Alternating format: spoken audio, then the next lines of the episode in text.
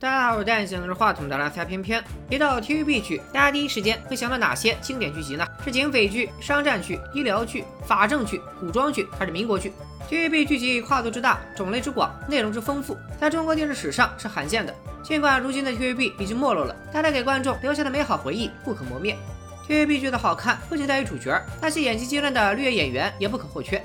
相比家喻户晓的主角，配角往往脸熟，但叫不出名字，因为一些演员在不同剧中出场频率极高，给人以一种毫无的阿幼之感，也会让人感叹 TVB 就那么几个人排列组合。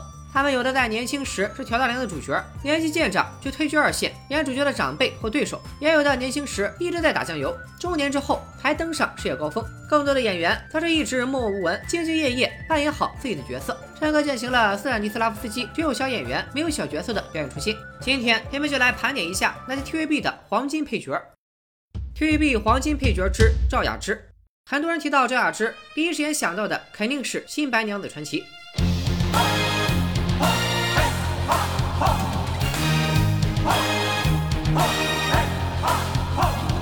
千年等一回，等一回啊！为寒暑假重播刷屏的港台古装剧，已经成为两三代人的共同记忆。剧中，时年三十九岁的赵雅芝，美丽端庄，优雅脱俗。尽管演的是妖，却浑身洋溢着仙气，成为许多小孩子对古装美女的最初定义。哪个八零后没有过身披床单、头插筷子、cos 白娘子的经历呢？连神仙姐姐都不例外。但是就是在呃上中学、上小学的时间，经常会把自己的头发打扮成白娘子的样子。那是我们其实所有的跟我跟我一起的朋友都干过的一件事情。其实《白娘子传奇》已经是赵雅芝八七年复出后的作品。早在七十年代，她就是享誉全港的 TVB 当家花旦。一九七三年，空姐出身的赵雅芝参加首届香港小姐选美，获得第四名。姑姑李若彤和零三一天的丁敏俊、林静也是空姐出身。看来空姐还是个出古装女神的职业。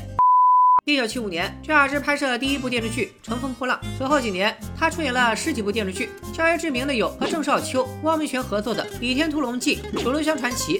她在其中分别饰演周芷若和苏蓉蓉，以及许鞍华的处女作惊悚悬疑片《风劫》。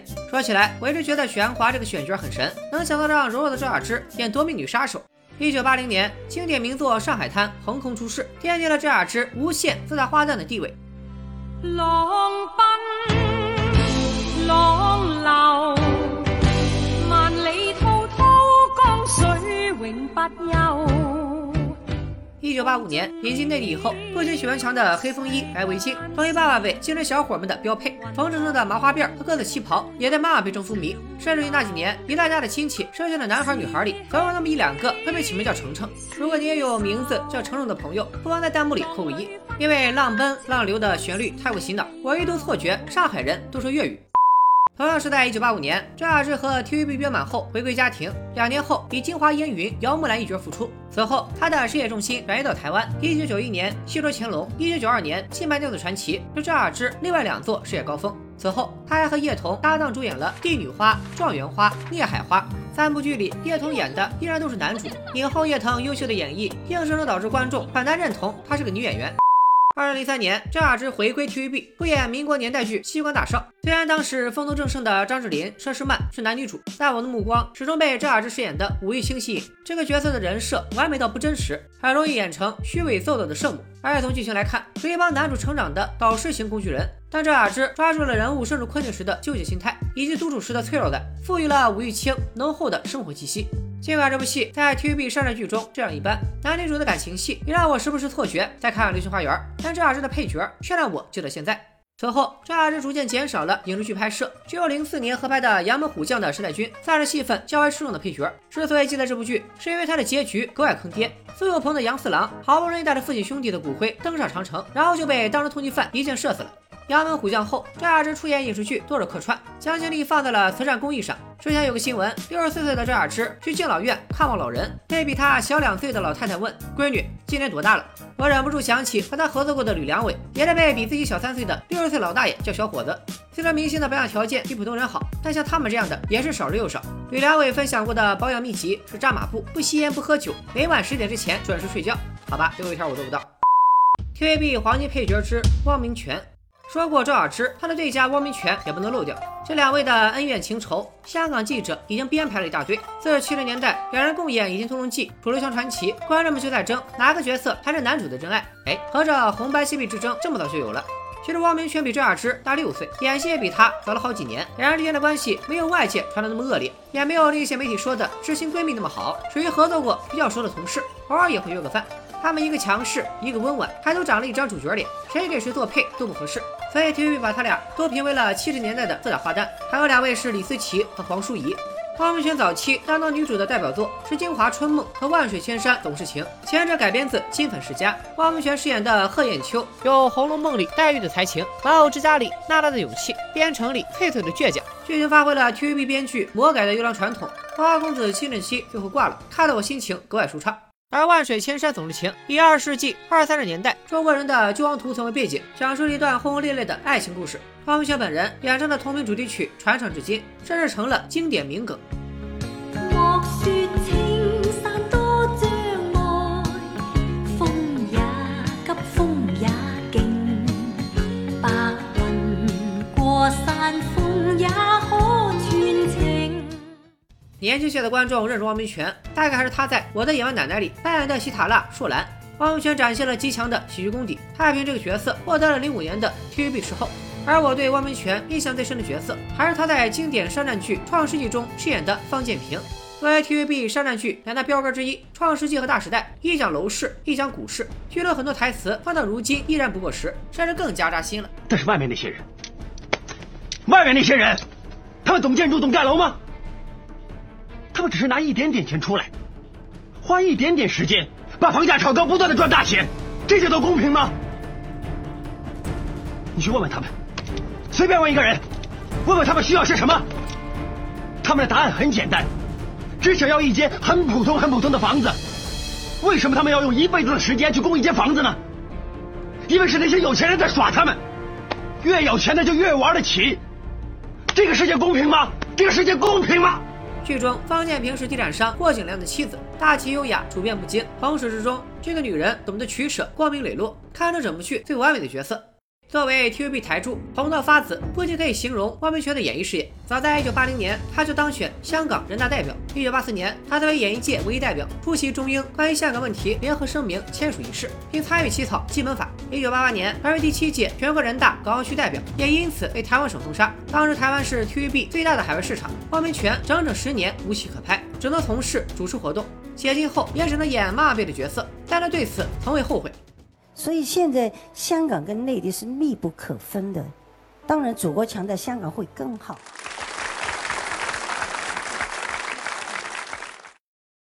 TVB 黄金配角之苑琼丹。如果说汪明荃是因为我的野蛮奶奶让年轻观众误解了他的颜值，那苑琼丹可以说因为十六姐被误解的更加严重。哎呀，打我的是谁啊？是我风华绝代万人惊艳的石榴姐。是你？我跟你无冤无仇，我打他！年轻时的苑琼丹确实当得起风华绝代、万人惊艳。亚视版《云海玉公园》记录了她巅峰期的颜值。虽然这个角色的名字很好听，桑比一，从名字到扮相看着都很像女主，但编剧不幸大脑染恙，桑比一出场一分钟就自己领了盒饭。九十年代过档 TVB 以后，苑琼丹甚至还被化妆师欺负。当时化妆师发型梳的马虎，被他指出，但对方直接来了一句：“这里不是亚视。”苑琼丹只能自己给自己化妆。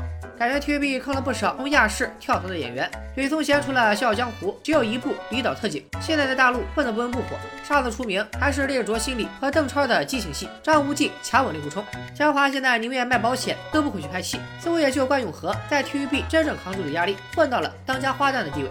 苑琼丹在 TVB 一直没演过女主，好在配角也都演得有声有色。我印象最深的是张卫健版《西游记》中的乌鸦精，以及陈浩民版《封神榜》中的殷师娘。前者是他一贯擅长的喜剧形象，后者则彰显了他塑造悲情女性角色的能力。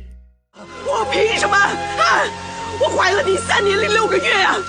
你没欠我，你的骨头是我的，你的肉也是我的啊！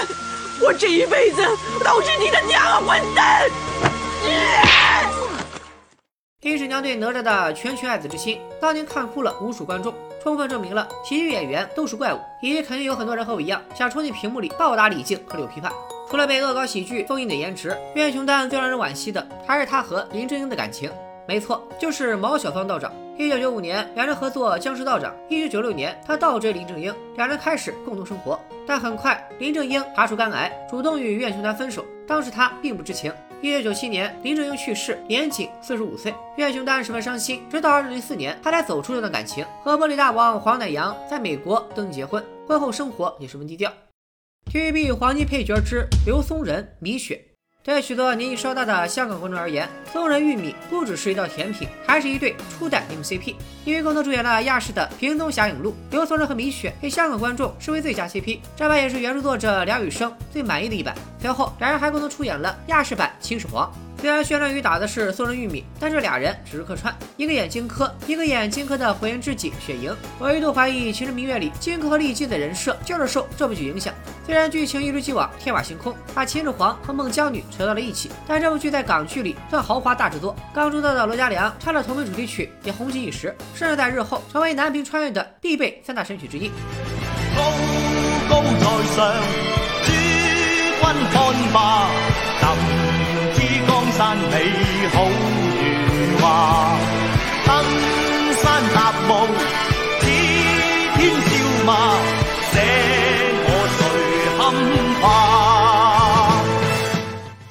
看小说，看到男主角们唱这首歌的歌词，我都默认作者年龄超过四十岁。刘松仁出道很早，一九七六年就签了 TVB，而且一进去就主演了陆小凤系列电视剧。让他得了个冷峻武圣的称号。其实刘松仁的长相不算标准的正统帅哥，尤其是和黄日华等人对比，反而自带几分亦正亦邪的味道，非常符合小说里描述的三分凉薄、三分讥笑、四分漫不经心的霸道总裁。他也参演了不少位高权重、城府极深的角色，除了早期《镜花春梦》中的公子哥金振熙，还有《八月桂花香》中的胡雪岩，《大时代》中的股票大亨方进新，《东京审判》中的法官梅汝敖，后者更是让他以香港演员的身份提名百花影帝和金鸡影帝。其中，我对方进新的印象最深。这位七十年代的股票大亨方进新，原本为人正直、思想睿智，却惨遭好兄弟丁邪报恩，被打到昏迷。醒来以后，真成了睿智，沦落到求人打工的地步。这段表演真是看一次心酸一次。我被人打伤了头，我很笨，啊我知道手脚慢，我需要工作。赚赚钱养家，我女朋友跟我没名没分，每天每天两份工，她她养我跟四个孩子，我我我男男人。很难过，给个机会，老板。古人云：“丁邪报仇，点到为止；丁邪报恩，家破人亡，诚不我欺。”除了 TVB 剧，刘松仁在合拍剧中也出演了许多让观众们印象深刻的重要配角。《天下第一》中野心勃勃又用情至深的铁胆神侯朱武士，《八大豪侠》中潇洒不羁的皇室绝剑关玉楼，《步步惊心》中心思缜密的康熙皇帝。二零零七年香港回归十周年之际，他出演了央视和 TVB 合拍的主旋律大剧《岁月风云》，饰演钢铁大亨自主汽车公司总裁华文翰。虽然这部剧基本是某品牌汽车的加成广告，未能克服港陆合拍水土不服的问题，各种狗血三角恋看得人头大，但刘三仁的演技依然值得信赖，把华文翰年轻时的积极进取、坚韧不拔，以及老年时的刚愎自用、专横独裁，都演绎的十分到位。刘松仁的搭档米雪比他出道还早一年。一九七六年，米雪出演《射雕英雄传》中的黄蓉一角。这部剧在香港创下第一个百万收视记录，本土评价高于黄日华、翁美玲的八三版。一九八七年，他搭档刘松仁主演《啼笑姻缘》。二零零一年，两人又在《吴启华版倚天屠龙记》中分别饰演殷素素和张翠山。提到米雪，绕不过去的就是《溏心风暴》。《宫心计》和《大太监》三部《溏心风暴》的主要剧情分别是卖鲍鱼、卖月饼、开茶餐厅，而美雪的角色也从重情重义到阴险狡诈，再到卖女求财，她都把握得很到位。《宫心计》论剧情深度远不如《金枝欲孽》，但米雪的钟雪霞却足够立体。孝顺的她原本一心想出宫和母亲团聚，却被人诬陷下狱，错失了见母亲最后一面的机会。加上与她有情的布公公离奇死亡，她误会是多年姐妹阮翠云所为，从此二人势不两立。奴婢并没有放贷。是阮思珍嫁祸奴婢，账簿是奴婢在中司制房内找到的，她嫌疑最大。是你栽赃嫁祸，你贼喊抓贼，你心肠歹毒，存心陷害，证据当前，你无法抵赖。阮翠云，你好卑鄙呀！周雪霞，你真无耻！不愧是好姐妹，吵架都对仗工整，还自带押韵。钟雪霞借阴谋诡计登上上空之位，但天性中的善良未曾泯灭。在得知自己错怪了阮翠云以后，又主动放她和心上人离开宫廷。这个角色让米雪收获了更多香港观众的好感，同时拿下了那一年的最佳女配。而大太监虽然是李耀祥大男主，但米雪的慈禧丝毫没有被比下去。有不少女演员都成功出演过慈禧，米雪重点刻画了慈禧内心的脆弱，以及面对不争气的儿子同治皇帝的纠结心态。尽管和许多人印象中的慈禧大相径庭，却依然不失为成功的影视形象。最近几年，刘松仁减少了影视剧的拍摄，并选择在各种古偶剧里演皇后、太后、太皇太后。最新一部是翻拍的经典老剧《十月初五的月光》，可惜新人演员、剧本、服化道都撑不起来，看来 TVB 也是黔驴技穷了。以上这些演员都是年轻时演主角，年纪大演配角的代表。虽然在影视圈出名要趁早是条铁律，但也有一些演员年轻时只能演配角，年纪大了还担任主角，攀上事业高峰。以下这几位非常典型：TVB 黄金配转主之谢天华。一九六七年出生的谢天华，一九八四年以舞蹈演员的身份进入 TVB，和郭富城还是同学，随后默默无闻的做了许多年伴舞。一九九二年，天悦滚石唱片和陈小春、朱永棠组成了风海组合，是曹猛之后香港第二个舞蹈组合。后来他被张学友看中，出演《雪狼湖》男二号梁直，顺便还演了《古惑仔》里的大天二。一九九八年，谢天华以演员身份回到 TVB。从第一部电视剧《真情》到离开 TVB，他演了超过三十部电视剧，大多都是打酱油的角色，而且人设都不怎么讨喜。直到二零零九年的《雪女狙击》，谢天华依然演的是配角 Laughing 哥，但这回他的人气盖过了主角，不仅拿下了最佳男配，甚至 Laughing 哥因公殉职的剧情被观众抗议，剧方又紧急补拍了特别版片段，创造了全剧最高收视率。前一阵电影《Laughing Girl 之变节》，接着谢天华做主角，又找来吴镇宇、黄秋生和他配戏，拿下了当年香港暑期的票房冠军。二零一一年的《潜行狙击》，Laughing 哥甚至变 Laughing Sir，成为专门替 CIB 训练卧底的教官，游走于黑白两道之间，表面看上去有点小坏，其实是充满正义感的真男人。谢天华演绎的如鱼得水，可惜后续的法网狙击、神枪狙击质量拉胯。两岸神枪狙击以后，谢天华也离开了 TVB，成立了自己的拉风工作室。此后，他依然在各种影视剧中演出，时不时开个演唱会，参加个综艺。今年年底，他参演的《反贪风暴五》即将上映。TVB 黄金配唱主持马国明，一九七四年出生的马国明，其实演过不少 TVB 经典剧集，比如《创世纪》《许愿录》《寻秦记》《冲上云霄》。不过他一直不温不火，到今天大概也只是脸熟、长得不错、不记得名字的 TVB 演员。而在零七年，他终于迎来了在《律政新龙二》中担任主角的机会，也获得了视帝提名。但自此之后，他几乎年年提名，年年陪跑，直到去年才终于靠《白色强人》中的唐明夺下殊荣，总共被提名了十二次才拿奖。此时大洋彼岸，有位玩水枪的胖子打了个喷嚏。除了专注演戏，马国明生活中是个爱更爱家的好男人。唯一的花边新闻是前女友黄心颖出轨许志安之后和平分手，现女友汤洛雯是段正淳、汤振宗的女儿。今年一月一号，他曾发文说。如果马国明今年再拿视帝，就结婚。就是不知道 TVB 肯不肯育成好事了。TVB 黄金配唱主持李耀祥，一九六四年出生的李耀祥，大概是盘点的所有演员中最励志的一位。从八六年加入 TVB，就一直在跑龙套，给周星驰、黎明、梁朝伟的剧里都演过配角。内地观众对他最初的印象，应该来自九五版《神雕侠侣》中的老顽童周伯通。实际上，在九十年代的金庸剧和金庸同人剧里，李耀祥就演了一堆周伯通。九五神雕已经是他第四次演周伯通了。九六年，他参演张卫健版《西游记》，那个贱萌贱萌的猪八戒让我记忆犹新。这也是他首次和非凡哥麦长青合作。两年后，两个人又合拍了《西游记二》，引进内地后改名《天地争霸美猴王》。同年，林耀祥和 TVB 约满，尝试到电影圈一展拳脚，出演了《阴风儿》《阴阳路》等片，但都不算成功。二零零二年重返 TVB，继续演男二男三。零八年，靠古装喜剧《秀才爱上兵》中戴从文、戴从武两个角色获得了最佳男配。二零零九年，因为《金国枭雄》中台九一角的出色表演，夺得了 TVB 人气大奖，并连续获得观众最爱男角色、最佳男主角三个奖项，成为无线电视剧院颁奖礼以来首位三两视帝，也是第一个获配角奖以后第二年就获得主角奖项的艺人。二零一零年，又靠《金国枭雄之义海豪情》里的男主刘醒蝉联视帝。二零一二年，凭借《大赛季》中的李莲英三虎视帝。虽然颜值在本期盘点的 TVB 演员中不算突出，但李耀祥的演技毋庸置疑，小角色也能让他演出大光彩。而他最终能依靠自己的实力让观众认同，也必须承认他是幸运的。